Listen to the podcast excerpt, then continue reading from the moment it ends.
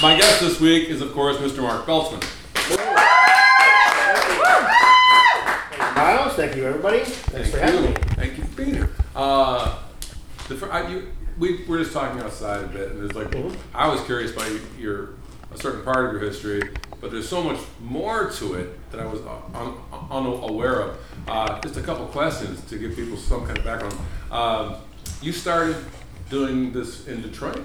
Yeah, I started. I was born and raised in Detroit. I started uh, in a group called the Detroit Times Theater Company, where I met my wife, uh, and uh, Timmy Meadows and Richard Label, and um, there was uh, some uh, pretty talented group of folks. Uh, Yes, that, that is a talented group of folks. yeah. And then you wind up coming down to Chicago, Mhm. and you do you immediately get involved with Second City? Well, uh, Michael Gellman uh, came to Detroit. Uh, well, first I read Del Close's name in the newspaper, Detroit News, and I cleaned out my bank account when I took his workshop uh, because he said he was the uh, acting coach for the Not Ready for Primetime Players.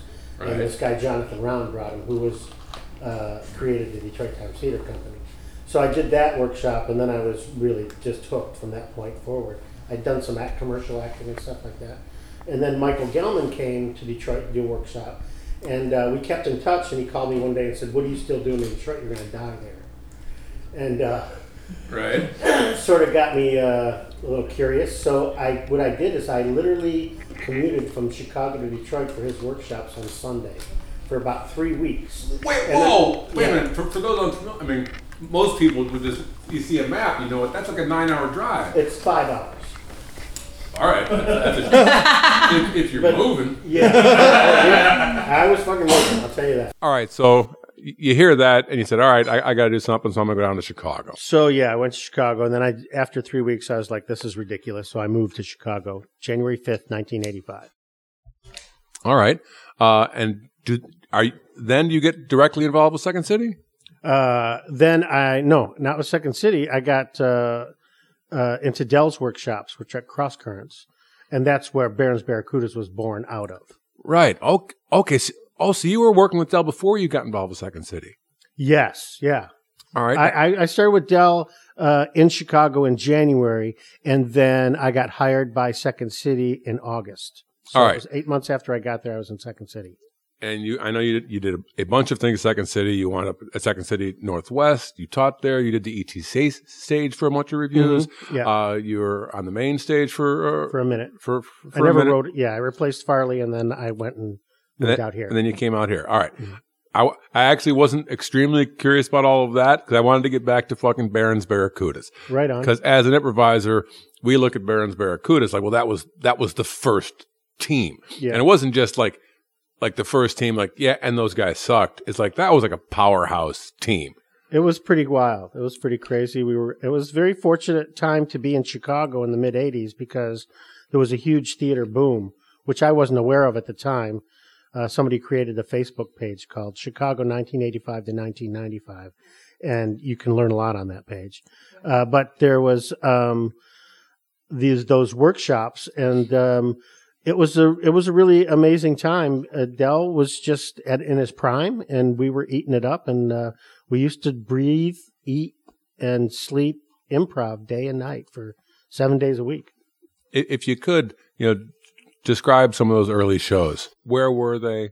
Uh, they were there? at Cross Currents. Um, they were. It was. Uh, it was really exciting because everybody in town, including all the Second City folks, uh, were flocking over to see what we were doing. Right. Uh, it was kind of like the buzz around town, and uh, we were getting covered by a lot of press. And of course, Charna was responsible for a lot of right. uh, getting attention for us. And uh, the shows were just just really exciting. Well, the workshops were even more exciting. Del would give these lectures before we started uh, doing workshops every time, and uh, those were. Pro- I, I'm I'm really sorry nobody ever recorded those because that was some of the most educational shit you'll ever hear in your life Right. and it was just about his life and you know stuff when he because he was busy acting himself and doing some movies and television and uh, doing um, Hamlet, Bob Falls Hamlet, which he played Polonius, was uh, just one of the most thrilling things I'd ever seen on stage. It's funny. It, it's one of those impossible things to describe to someone who hasn't gone through it. What it's like to listen to Del. Yeah. uh, because like like I'm a nuts and bolts guy in part, right? And so I explain things in, in a very formal way. Like Del was not that at all, and I, I could never do. I've I've tried to say it in, in different ways, but just like I, you were saying, like he would talk about his life, Yeah. right, and just how he perceived the world, uh, and always in there there was some great lesson. Yeah. and it's like, and he just did that, just being him Yeah. uh, because he was quite the character. Uh, He was really intense. It Yeah. was really. I mean, he, he and he if he if he patted you on the back, it was great. If he gave you a compliment, it was great. But when he fucking ripped you a new asshole in front of everybody, those were the those were the best times, really, because you learned more from that than you'll ever learn from anybody in your entire life. And you go home with your tail between your legs, and you come back as a fucking powerhouse. Like they say, the bigger the breakdown, the bigger the breakthrough right. and he knew how to fucking break you down. But he also did it in a way that would allow you to not only learn from it, but just grow like nobody's business. Yeah, he- and I would say this is a small example of that. Uh, the first scene I ever did with Del, he just he just he just ripped me apart. Yeah. right? I, I I did a bad scene, but he laid into me. But at the end of it, he gave me the opportunity to do the scene again right away with the sim- with a simple note right. that gave him what he wanted. hmm Uh, so I that's how I, I relate to what you're saying. As far as yeah, he would just. I mean, he wasn't kind. No. he- oh, I could he- tell you stories about him not being. I mean, my parents. I, I Oh, wasn't. Oh, wa- please do. I wasn't in Second City, so my parents came to visit from Detroit, and they, I invited them to come to the workshop. And there was this other guy called we called him Bel- Buckle Larry because he was bigger than I was, and my parents were morbidly obese. So they walk in, and and Del in front of everybody just goes, "Look, uh, Mark's parents are fatter than Larry's parents. Wow, look at that!" And they're standing right there. I mean, it's not like they, you know, he was trying to hide anything right? and you know he, and you know uh, adults would come up with their children and ask Del advice, and he would say things like, uh, "Have them do as many drugs as possible." You know, it's like they're expecting that.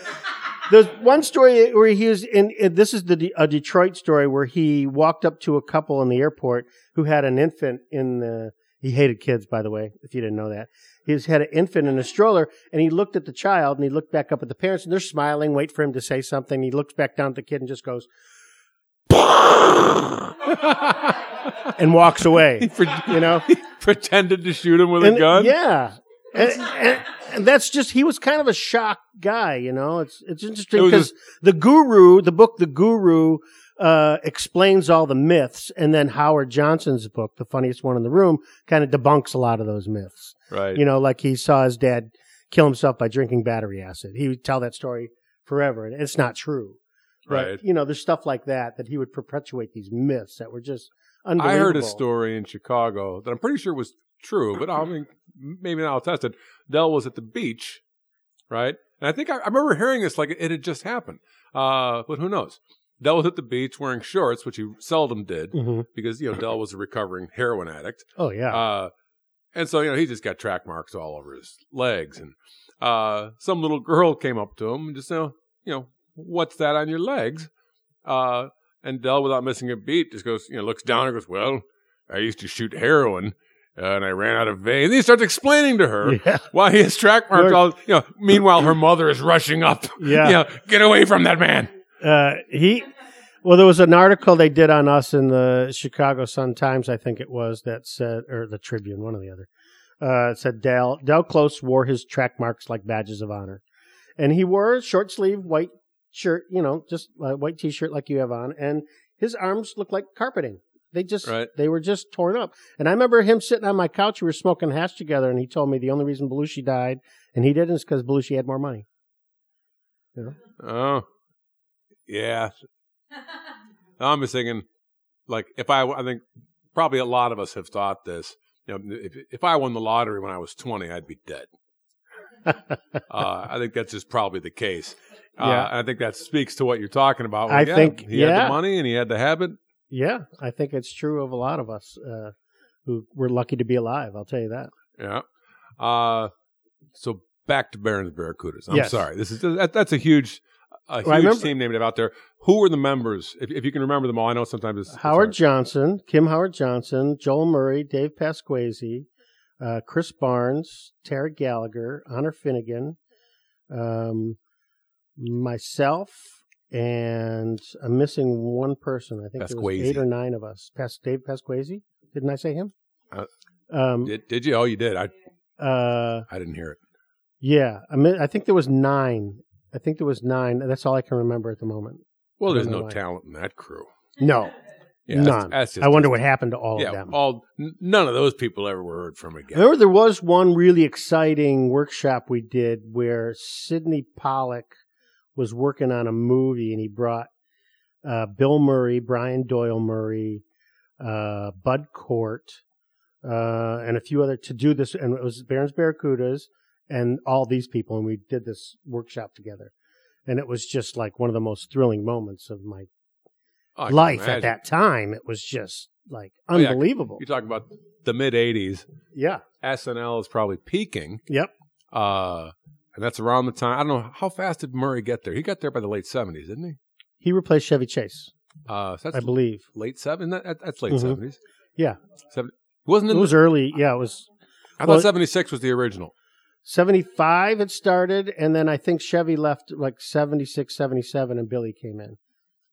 That's a good trade. Yeah, I'd say. Sorry, Mr. Chase, but that is a good fucking that, trade. that was a good trade. Uh, I remember Paul Shaffer once said a roast for Chevy Chase, and I can tell you what happened to Chevy Chase's career in five grams. What was All right. Uh, so I'm just like I'm it's sort of just like anything else from back then, man, because that because and again you guys we were playing at the it's I mean one I recognize every name he just he just said uh and it's it's like wow. And I think it's like they probably had some great big play no you guys were playing out of the back of sh- like shitty bars right? It was Yeah, that was back when it was just a sort of a traveling ragtag ragtag sort of operation uh except it was with those fucking people. Well, it's true, and and what I've learned, you know, I've been doing this 35 years uh, in movies and television, and and been in show business, and what I've learned is it, it's really no different uh, for anybody, unless you're like, at, you know, in the 20 million dollar club. Like you watch these documentaries about Beverly Hills 90210, and they were in the shittiest studio, and they got the shittiest treatment, and they didn't really have, you know, it's sort of, I guess what I'm saying is. Uh, the the most creative and talented people come out of adversity. It's not. It doesn't. Oh, you don't. It's just because you're that good doesn't mean you start at the top. It comes out of that challenge. I wanted to say Right. struggle, but I don't like the word struggle. I don't like Right. that word. But it comes out of the challenge of being your best when things around you are not at their best. hmm I think, and what I, you know, one of the things I teach is life happens out of your comfort zone. That's what we do. We get people out of their comfort zone. And if you're way out of your comfort zone, you're still smiling. That's where huge growth takes place. So I think there's a similarity between those two things. that makes perfect sense to me. What what what I keep thinking as is that I still I'm thinking, yeah, so all, all the greats in some in some way probably came out of some sort of uh, challenge. Yes. Uh, but at the same time, that was a great crew. I'm sure there are thousands of small little crews who are being challenged, who have been challenged over the past 30 years, Yeah. right? Who were not that crew Right. right? Because unfortunately, just being challenged doesn't mean you you are going to rise above it and, be, No. and become. No, it doesn't. There's no guarantees in this business Right. at all. Uh, I just don't want in any way my reverence for Baron's Barracudas to be tempered. Uh, well, I can appreciate that, Uh, but I lived it. yes, yes, you did. So now you were saying at at, at that time, where was it? Was it? It was at tracks? Cross Currents. Cross currents. Yeah. And what is cross currents? Uh, it was a bar on uh, Belmont and Clark, or just off Clark, and um, half of it, half of it was a bar, and the other half was a theater, which was mostly music uh, until we got there, and then uh, somehow Charna talked them into letting us use them for classes, and we did these shows, and it was. you know, from her background with David Shepherd when she was uh, that when it was Improv Olympic, um, that was theater games. So she took that scoring system and applied it to the Harolds, and we would compete with the Improv Institute was our main competition back then. Right. So, and then the, we would win every week. You know, it was never doubt any doubt because of what you just said. It was it was just an amazing group of you know Yeah. improvisers who just knocked it out of the park. We were so hungry and having so much fun doing it, but we had no idea. We were just doing it because we Right. loved it, and it's about the passion of being in the moment and being truthful, real, and honest, and everything you and I teach. Yeah. Uh, I'm sorry. I'm more listening than thinking of what to say next. That's Uh, great. Well, no, no, no, which is I know, love that. well, I just, I, I, again, I just, uh, I just love the idea of what was going on back then because I, I didn't get started. I love you being at a loss for words. That's kind of that's really fun. uh, These people don't get to see that very often. all right. yeah, because I didn't start till, and to me, I, I don't consider I started improvising until I got to the Improv Olympic. So, so I didn't really start till I was till it was like '91, I think. That's right when I left. So we just missed each other. Oh, I moved right. out here in '91. I right, just saying Uh, you you replaced Farley on the main stage, but then left, and I think the the first main stage show I ever saw, and this was before I started doing this, was one of Farley's last shows. right. Yeah, that would have been probably around late '90, I would imagine, All right, or early. Because I, I did I co-starred in a movie with Damon Wayans called Mo Money, and then I got wooed out here by managers and agents and stuff. all right. Now I I'm going to skip ahead a bit because there's uh time. yeah Mhm. well, well time and that that thing you started which I just think is so cool and such a great idea, uh, and the right thing and all that is you started a thing called New Choice. Yeah, it's a really cool program. I, I haven't been able to do it in the last uh, recently, but uh, I, I have a, uh, I took a staff and we go into the inner city and we teach kids how to act. And then I bring in filmmakers. They teach the kids how to use a camera, and the kids shoot a documentary on themselves learning how to act. And you can go on uh, YouTube and put in Mark Beltzman New Choice, and you'll see a like a there's a six minute version and a nine minute version of what we're doing, Well, that what just- we did. That's such a great idea because I, I love because there's a, a big thing in, in in the community in general about how to create more diversity Yeah, in our in our theaters.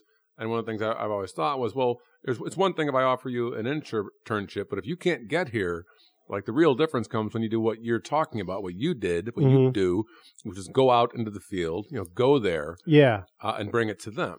Well, it's it's interesting. I, you know, it, in my wife's uh, uh, uh, MFT, marriage and family counselor, and she's so she's a therapist, and there's a lot of similarities between what we do as improvisers and what she does.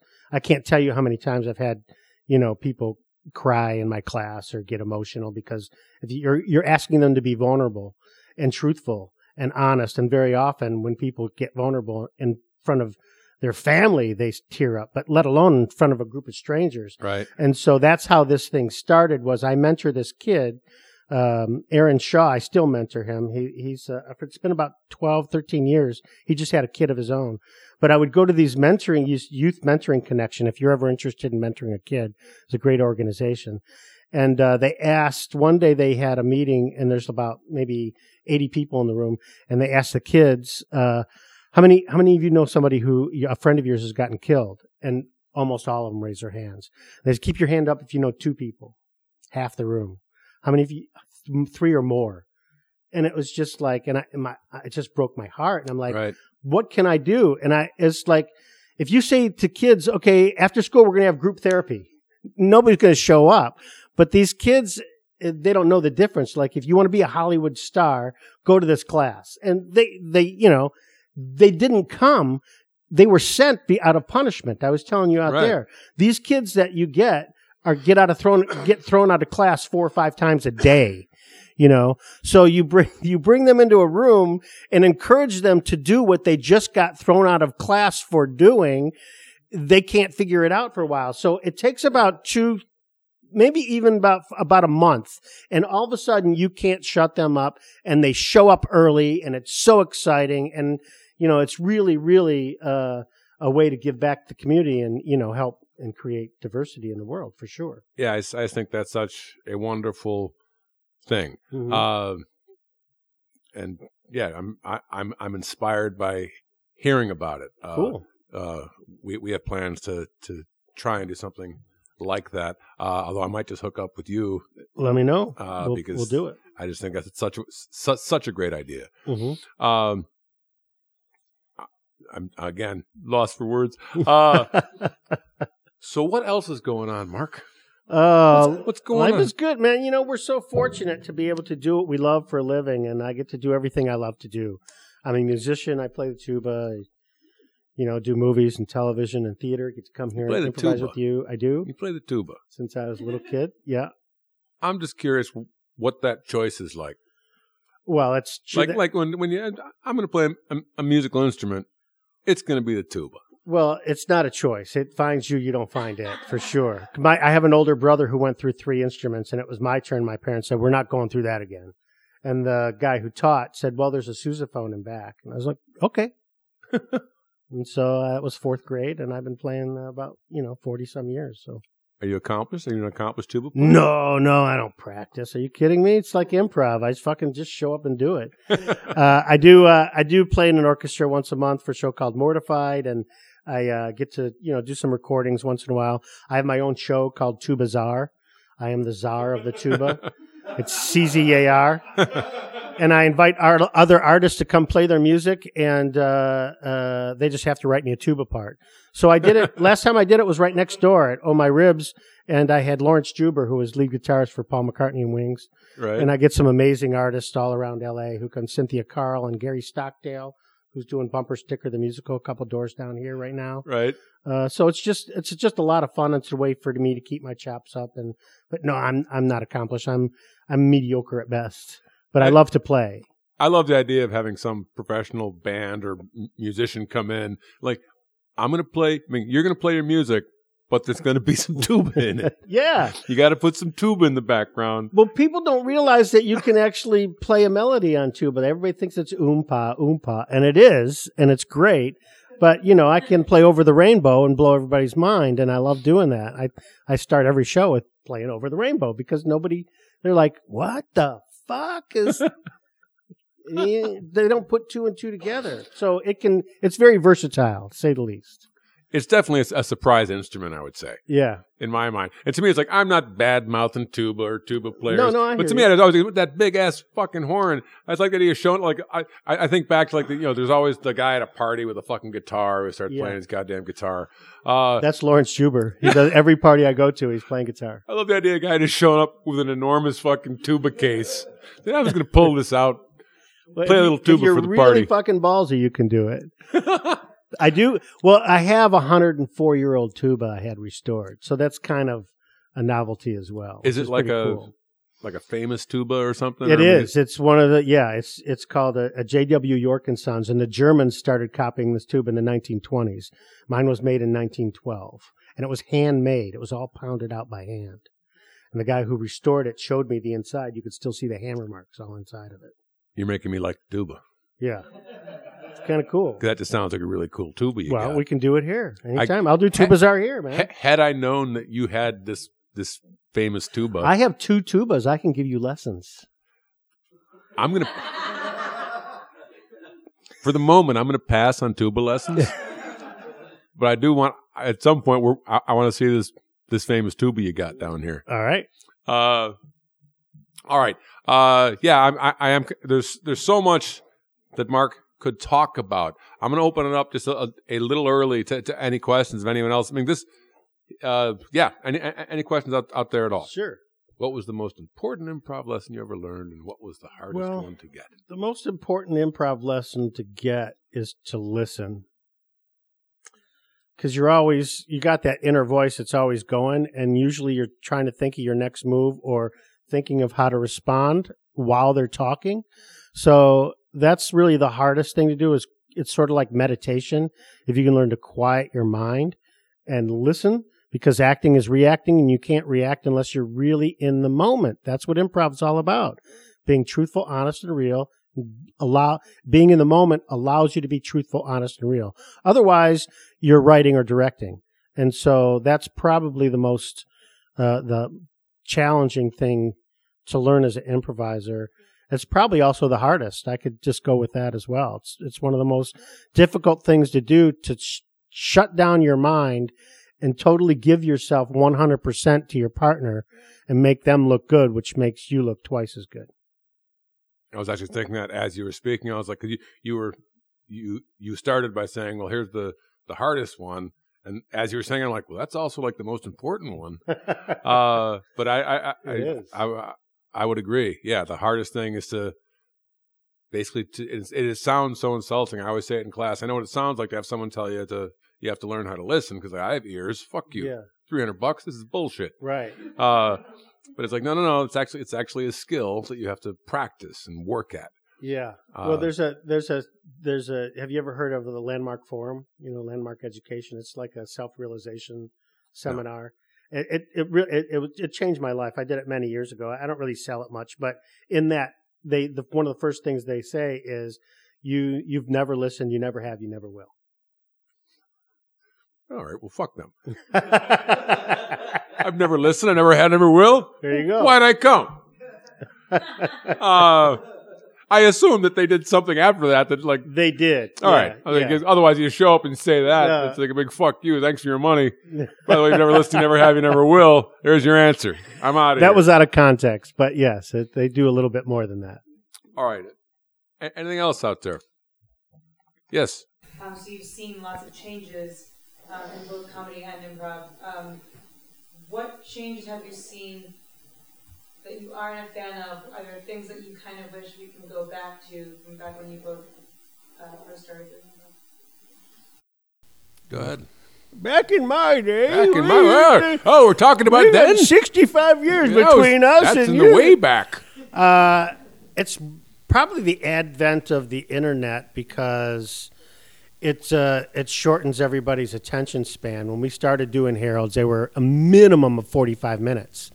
Now everything 22 minutes, you start looking for the out, and that's also because of the success of stand-up comedy in the 90s, and you know everything wants everything. Everybody wants fast and funny, and now everybody's attached to their cell phones. So it's it's sort of uh, you know it do sound like my parents. You know, we we didn't have those, we didn't have bottled water or cell phones, and uh, but it, it's changed comedy a lot. I think a whole lot and not necessarily for the better, but we're all uh, starting to, I think, incorporate it more in what we do. Um, and uh, it's kind of fun to find those moments where you can reinvent yourself because of the technology instead of, you know, just poo pooing it or, or bitching about it. Yeah, I, I was, it makes me think about how I liked how back when I was going through it, so to speak. Uh, you know, it, it was it was dirty. It took place in dirty rooms, right? Um, it comedy with the as you say with the internet, and you know, some guy puts up a fucking video that gets. 20 billion hits or something and now Yeah. you know he's rich and he owns a corporate building somewhere where he puts out more bullshit uh, True. Motherfuckers. yeah, but I, it's it's just like it's like they took what was sort of you know Pure. Well yeah pure, but it, you know I, I think of like Lenny Bruce kind of a feel. Like they, they, they, they, they took something that was really wanted to say something, really wanted you know to to to express itself artistically. Yeah. Uh, and they turned it into a fucking meme. Um, Yeah, well, I mean, you had to be in the room back in those days. You, you really had to be in there, and and you know, another one of the things I teach is is um, you know, Aristotle says the poet cannot impact on others who he himself is not impacted on, and so that's what we as improvisers and actors want to do. We want to be impacted on so that we can impact on our audience, and the internet in some it takes that away in in in some form where you don't necessarily have to be here in the theater in order to get it, whatever it is, because you can find it by Googling it. Well, I think it's what you said initially is very. I mean, just it shortens the attention span. Yeah. Now, there's a lot of very accomplished, funny things. on- Absolutely. On, on the internet, unfortunately, there are like thousands more that are just fucking garbage. Uh, but you know, it becomes a different. It, it's no longer, hey, get on stage and make it fucking work, and maybe you'll get five minutes next week. Yeah. Right. Maybe you'll come back. It's a harder road. It's a different road, as opposed. To, I, I imagine you know the road of an internet sort of meme artist. You know, could could begin and end in his fucking mother's basement. Uh, with him never leaving or seeing anything, just punching around the internet. It's true. Uh, un- until they find enough shit to combine to turn it into something else that's good for five seconds and a billion hits. I overestimate it's like no time and it's always a billion hits. I'm, I'm not sure if anything's gotten a billion hits. Uh, has anything? Does anyone know? Has something gotten a billion hits? Yeah. Kardashians. That's oh, about it. You know, that- oh fuck that. Uh, that I, we should not even. I, I should ban that word from the show. Uh, just do not mention them. Give them nothing. Uh, You asked. because they're about to get a huge bump from this podcast. they've been getting no, they've been getting no action out there, but now they're about to hear their name mentioned on this. Maybe they'll podcast. tweet about us. Uh, Daniel style has a billion views. it does. Did you just look that up? Fuck you. Then You're supposed to be paying attention to this. We just got done talking about it. You got to be in the room, be in the moment. uh, Jesus Christ. They're not listening. They're on their phones. all right. Uh, I'll take one more question. Anything? Um, when you guys talk about like the boom in the mid '80s to '90s, and it's hard to not feel like a boom now. Is there anything? Uh, I mean, it, it sounds all great when it's happening, but is there anything to like be mindful of during these kinds of cycles? Like, I, don't- I don't even know. If, I mean, answer the right question. No, I mean, we didn't know we were in the boom when we were in the boom, so you couldn't possibly know. And we can't give you any advice because it's innocuous. You just don't know what's happening. All you can do is, you know, be impacted on. If you're being impacted on, then you're in your own boom, and that's all you need to worry about. Yeah, because it didn't occur to me to, to refer to the time I was there as sort of like you know the golden age of improv or something until much when I was way past it. Yeah, me too. Uh,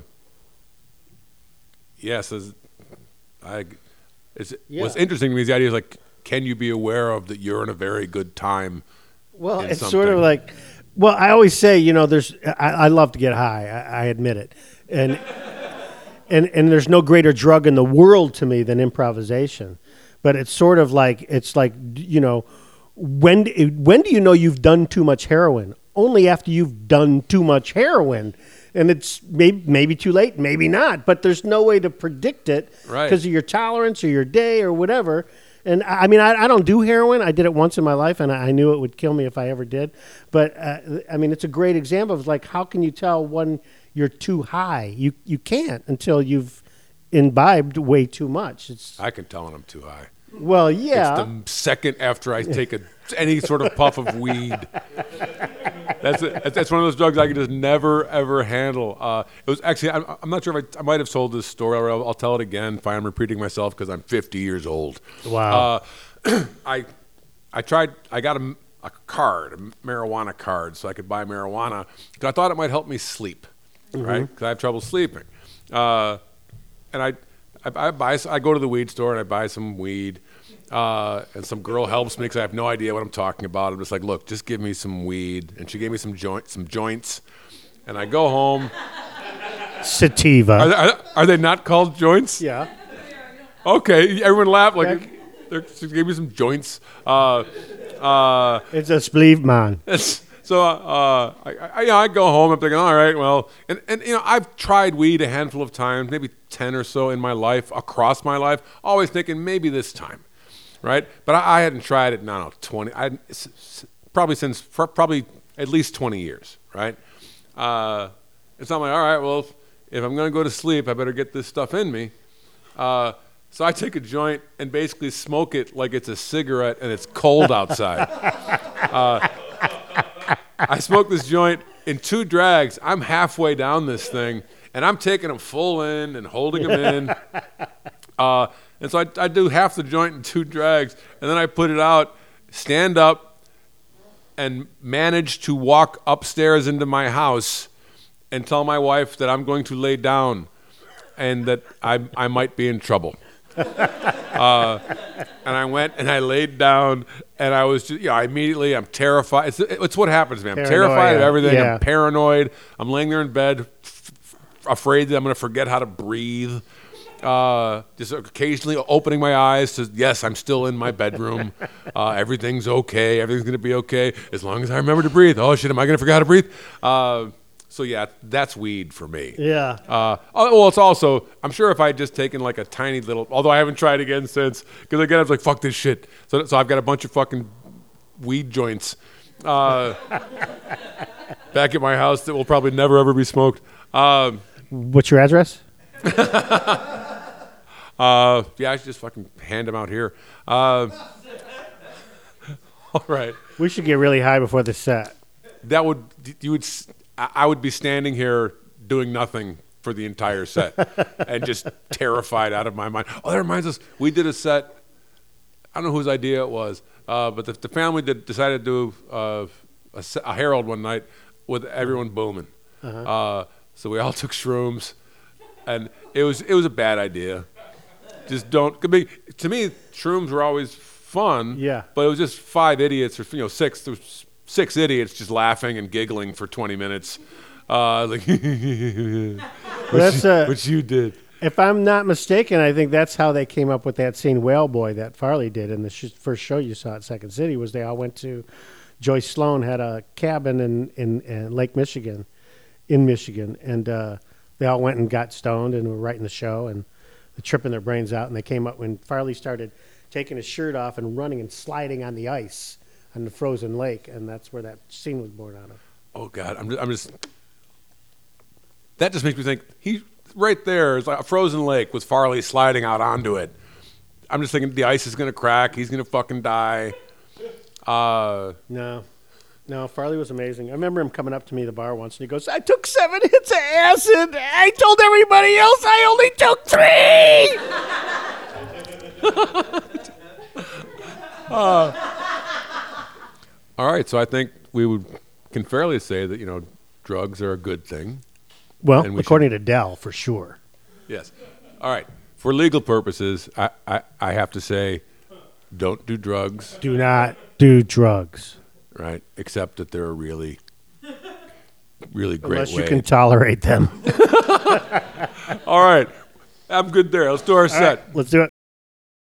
Uh, what's going to happen is me and Mark are going to do about 25 minutes of long form improvisation for you, and all we need to get us started is a suggestion of anything at all. Kiss. Kids, Kiss. kiss. Kiss. That was weird. That dude's tongue just about touched me. He was standing like as far as you are from me. Yeah, you you were into that. Hell yeah. You Okay. bet I was. I'm cool with that. I'm, That weirded you out. Yeah, it did weird me out. That was. I was I was getting ready to be like, all right, I, if you need me, I can. I, I got your back. 'cause this guy's being pretty aggressive. Well, thanks, man. I appreciate you being there. I appreciate you going. So. So you- you're gay. Yeah. I didn't know. I'm fine with that. I'm I didn't know. I've known you forever. How long? I mean, what? Why didn't you tell me? I'm, I, I thought I was like a. I don't announce it to people. It's not like I have a tattoo on my forehead saying, "Hey, blow me." Hey, all right. That's just weird, man. You don't go wrong talking about your sexuality. It's just who you are. I haven't exactly come out to everybody, all right? Maybe I'm just a little twitchy Oh, about it. all So right. I'll take responsibility. all right. I should have told you you're right. Actually, what you just said makes me think you probably shouldn't have told me. Well, It's not, it's not my business. You shouldn't have to tell me about your sexuality because it has nothing to do with me. Right? which means I don't. I didn't tell. I don't tell you that I'm straight. Are you sure? All right, don't do that. That's. Don't do you start think about it. What? Yeah, everyone has thought about it. Everyone thinks. Everyone has that thought. But you've never acted on it. No, I've never acted on it. All right, fair enough. You can't help but have the thought. Right. All right. So I love you, man. Just want you to know that. All right, that's a new thing. You, we don't normally say we love each other. We're Well, we like- uh, don't normally talk about me being gay either. All right, but I'm just saying. It's now. It seems like we're changing. I mean, this shouldn't change us. I didn't. No, nothing changed about me. I just said the word love. Yeah, You that's got new. weirded We've out. never we've never used that word. So why did that change you? That's just weird to me. that changes the way we. It's human behavior. People love one another. We, as human beings, we just want to be loved. Yes? All right, again, hearing what you're saying, that makes a lot of sense. And I shouldn't be afraid of someone saying they love me or recognizing the fact that I probably love them back and just don't choose to say that. Okay, fine. Got it. Got it. Are all gay people Sir. this right? 'cause that Yeah.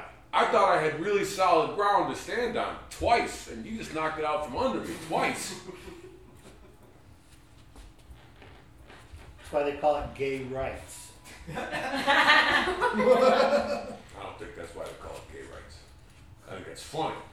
Oh, you were just being funny. I was. All right. I'm just trying to break the ice here, man. It's like let's just go back to All where right. we were. Yeah, let's have.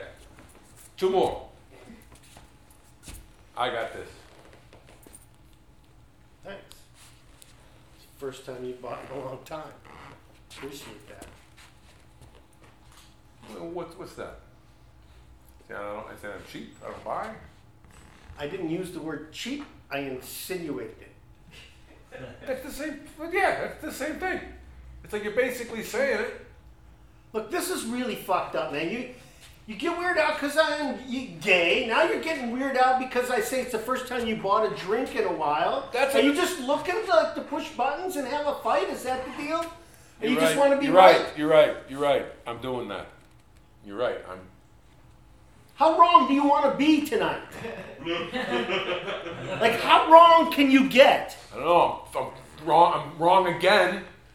You were just saying something casually and probably meant, meant more as far as you know in friendship. Let's put it this way. If I would have said 10 minutes ago, that's the first time you bought a drink in a while, I'm probably like, yeah, I, I got a check today, or I had some extra cash. All right. Yeah. Like, whatever. And now all of a sudden it's like we're like walking on eggshells and treading water, and it's just weird. It's like, what the fuck, man? You find out one fact about me that has absolutely nothing to do with you, and it changes your opinion of how we behave towards each other. I don't understand. What are, you, what are you doing to me? I was, I was trying to have a drink in the bar with my friend. Okay, so let's just all weird. All right. You you didn't used to be this right all the time. You're right. Sucking cock made me right. Cheers. I don't think that's true. I don't think that's true. Well, and I'm going to stand by that one. Okay. I don't think sucking cock makes you right about things.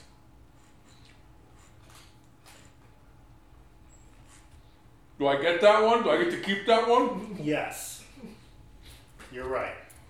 All right.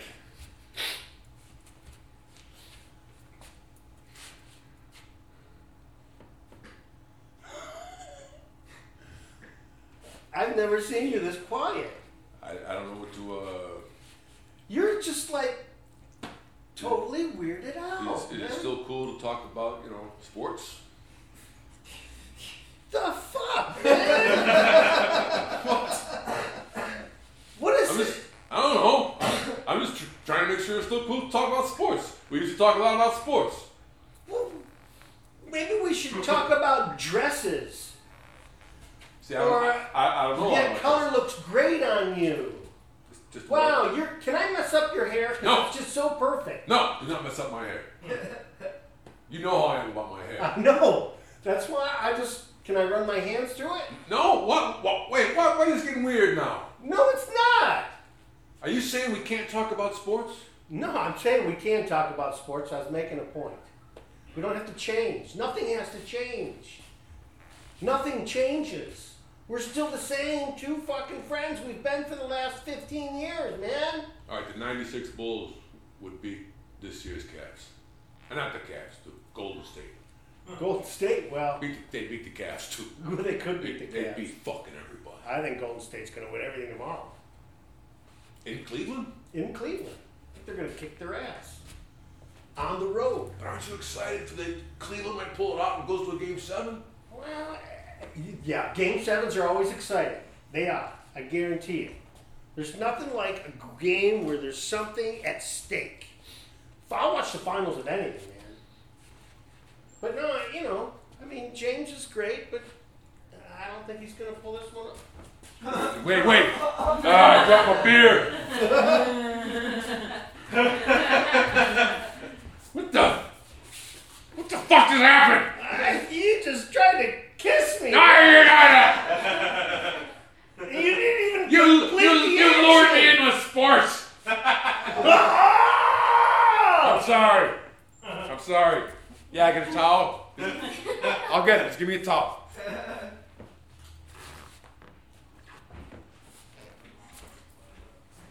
Dude, Oh, I do. I know exactly what's going on. What? You're dealing with your own sexuality, man. what do you mean? We still talk about sports? Sorry. We still talk about it, man. We still be guys. It's okay for I don't still- talk like that. Guys. I don't talk like that. Hey, man. Stop saying I talk. I don't talk like that. Dude, so man. Nah, nah. Look, you're not my type. I'm going to tell you right now. What do you, what? You are not my type. You're too old. Too old? Yeah. Too old. Yes. I'm not too old. For me. For my taste. No, you want to hit this. Yeah, come on. Come on, just admit it. Admit it. Now it's getting weird. No, it's weird. Is you're saying I'm too old for you? For me. That's it. Doesn't Oh, mean you're oh, too old for oh, the world. oh, I'm you not- can find somebody who is of my age or oh, older great. I'm- that'd be more your type. I am not that guy. Okay, so I, I'm I'm not too old to be your friend, Right. right? I'm not too old to hang out with you all the time. That's right. We've right. But I'm but I'm too old for anything else. Yes. That's bullshit. that is. So be it. You are an ageist. You're one of those. Oh, so I, I, I To saw, me? I saw. I told you once some some pretty young thing. You had nothing in common with. Uh, let me just put it this way. To me, you are like a 400 pound black woman. What the fuck does that mean? That's what it means. How to, me, it to me? to me, I'm not attracted to you. That's all I'm saying. But I'm not a 400 pound black woman. No, but that's what you are to me. That is. Why would you think I was a 400 pound black woman? Because you are the equivalent of that of something I am not attracted to. Now, don't get offended by it. It's not I think it's a mean thing to say. fine. Fuck you. How's that? Like that? You old motherfucker. I don't want anything to do with your shriveled up balls. How about that?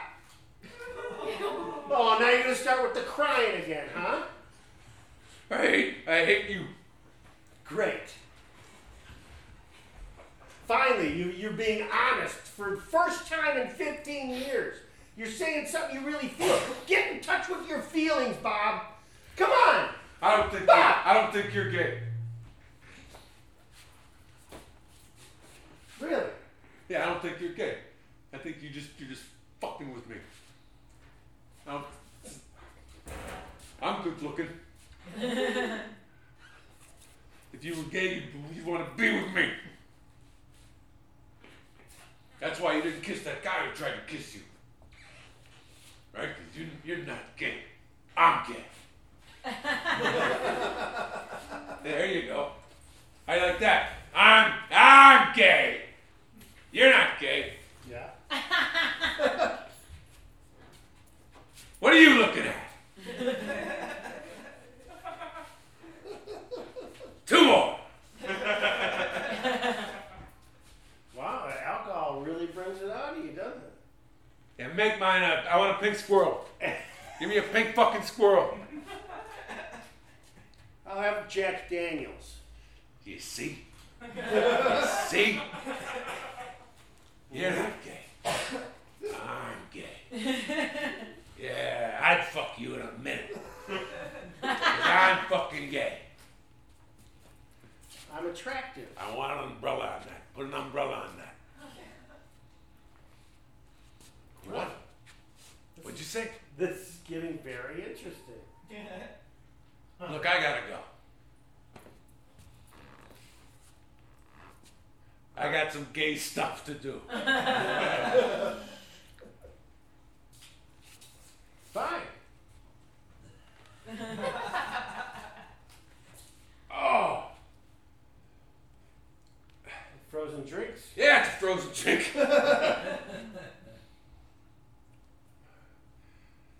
All right.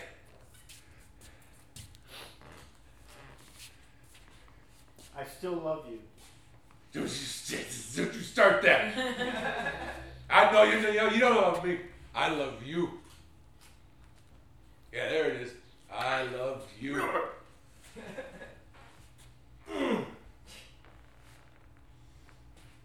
then. Could you uh you, you cover that round for me? Yeah, I got it. No problem, man. Right. Cheap bastard. I ain't cheap. I'm gay.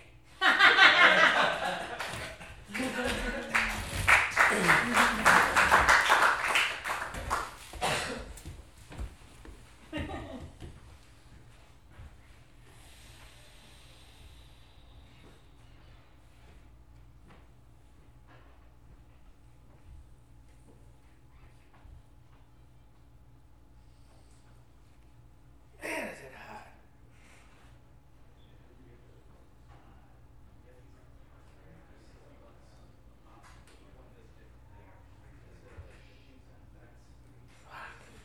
We should go inside. That's good to get rid of the toxins. It's like a sauna, only it's outside. I feel like I'm dying. It's like dehydrated. My mouth feels no, there's no liquid in it.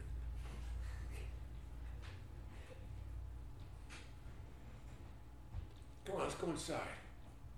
Your house isn't that fucked up. Just let's go inside. Oh man, I don't want you seeing inside there. Come on, man. It's like 110 out here.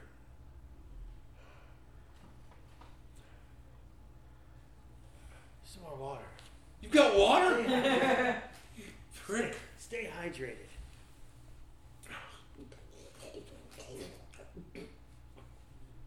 Oh.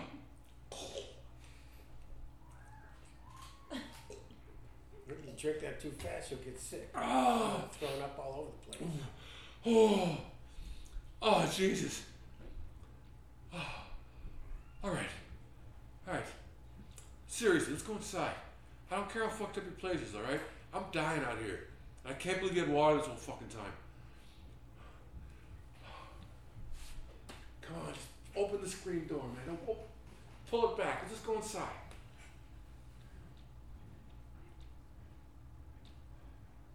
How bad can it be? How bad can your place fucking be, man?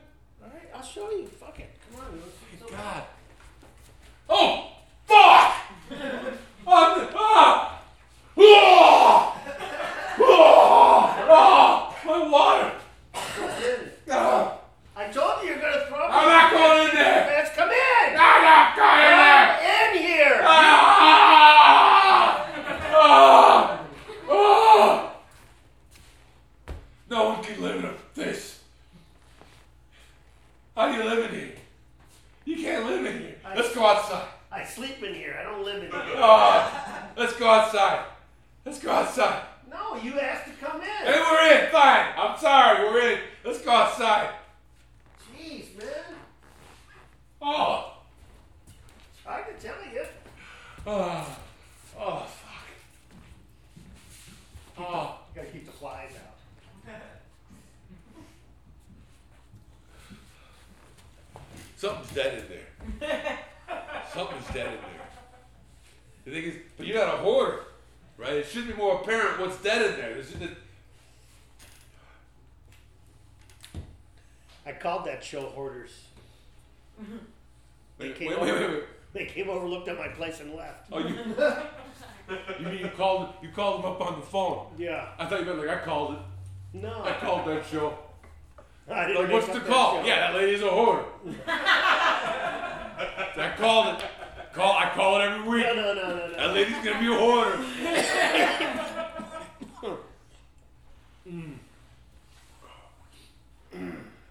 Look, I'm I'm sorry you're having to live like this. All right, I really am. I feel bad. No. That no, that's that's monstrous. That is that is. I, I threw up. It just happened. I threw up inside your house. and I didn't clean it up. Nobody noticed.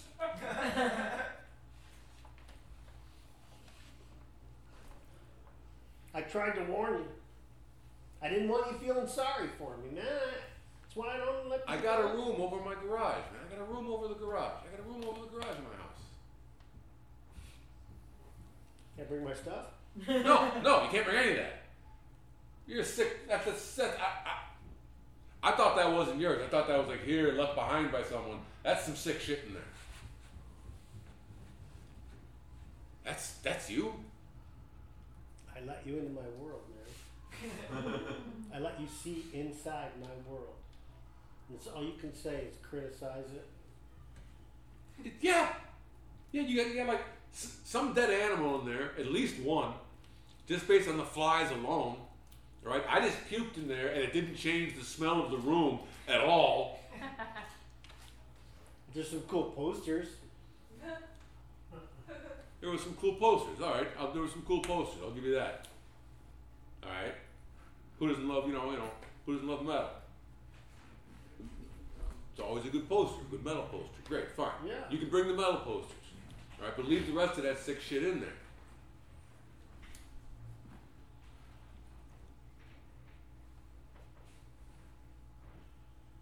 I don't mind living like that, man. Sometimes I feel like I deserve it. You don't deserve it. I do. You don't deserve it. You don't. I do, man. It wasn't your fault. What? It wasn't your fault. Fuck you, man. It wasn't your fault. Fuck you. It wasn't your fault. it wasn't your fault. Fuck you. It wasn't your fault. Fuck you, It man. wasn't your fault. Stop it. It wasn't your fault. Stop it. It wasn't your fault. It wasn't your fault. Well, then whose that fuck fault was it, man? Whose fucking fault was it? If it wasn't my fucking fault, who fucking did it? All right, it was your fault. I just don't want you to dwell on it. All right? It was clearly your fault. All right? Yeah, great. Thanks, Good Will Hunting. I thought I'd try. I thought I'd try. It, it, it Nice wor- try. It worked in the movie, except in the movie. except in the movie, it wasn't that kid's fault. This, this was your fault. I mean, you killed your wife. You killed your wife in a car accident. That's What your that's fault. what smells in there. No, no, no, we buried your wife. Did, did you Not dig all up of your fucking wife?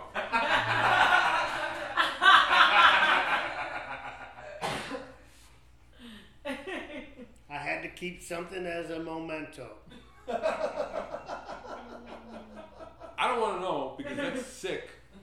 And to, like one, we buried her. So Not you, all of her. so prior to her being buried, you cut something off your wife to keep. I'm not going to go into the details. I'm just going to say, didn't bury all of her. If I tell you exactly what it is, I'd have to kill you. I, no, I don't think. I don't think there's a thing. or If you cut something, I can list all the body parts, right? I can list all the organs, Go. right? All right. You, you got your arms, your legs, your feet, your hands, your head, your torso, right?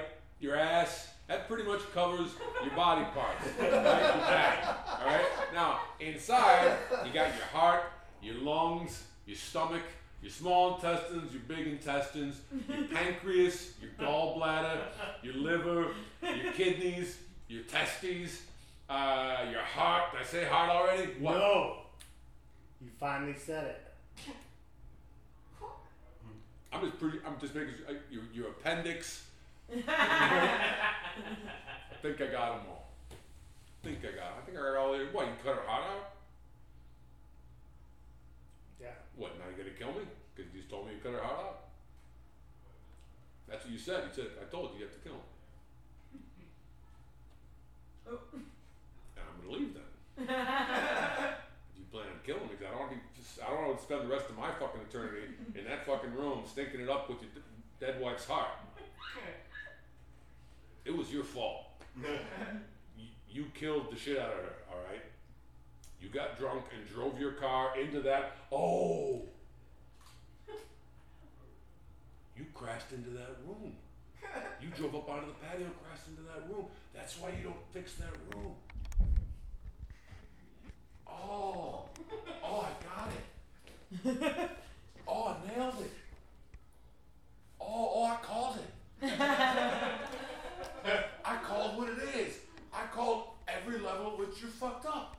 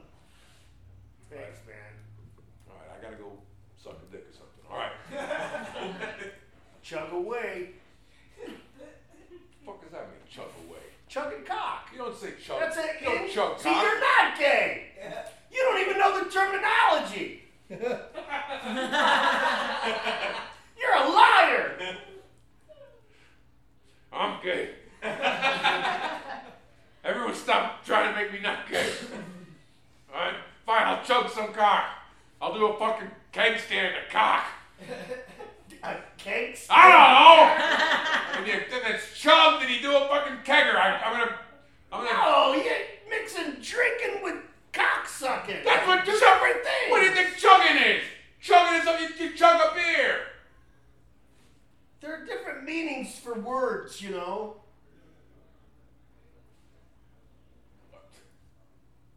Yeah. What the fuck? What?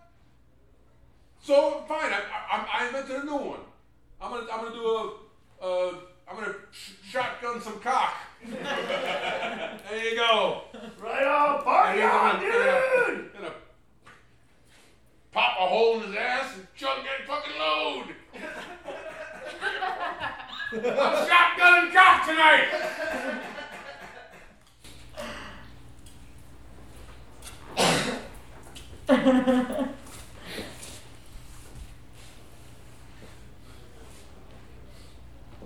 I'm sorry I ran out earlier. That was uh I'm I'm probably not gay. It's okay. I've been fucking up being gay all day. It's all right, man. We all make mistakes. Sometimes we think we want things and we don't really want them. And there's things we want that we never get. You never have. Today's one of those days for you. That's fucking right. You're just, you're right. You're absolutely right. You're definitely the gay one. That's our show! Mark Elfman!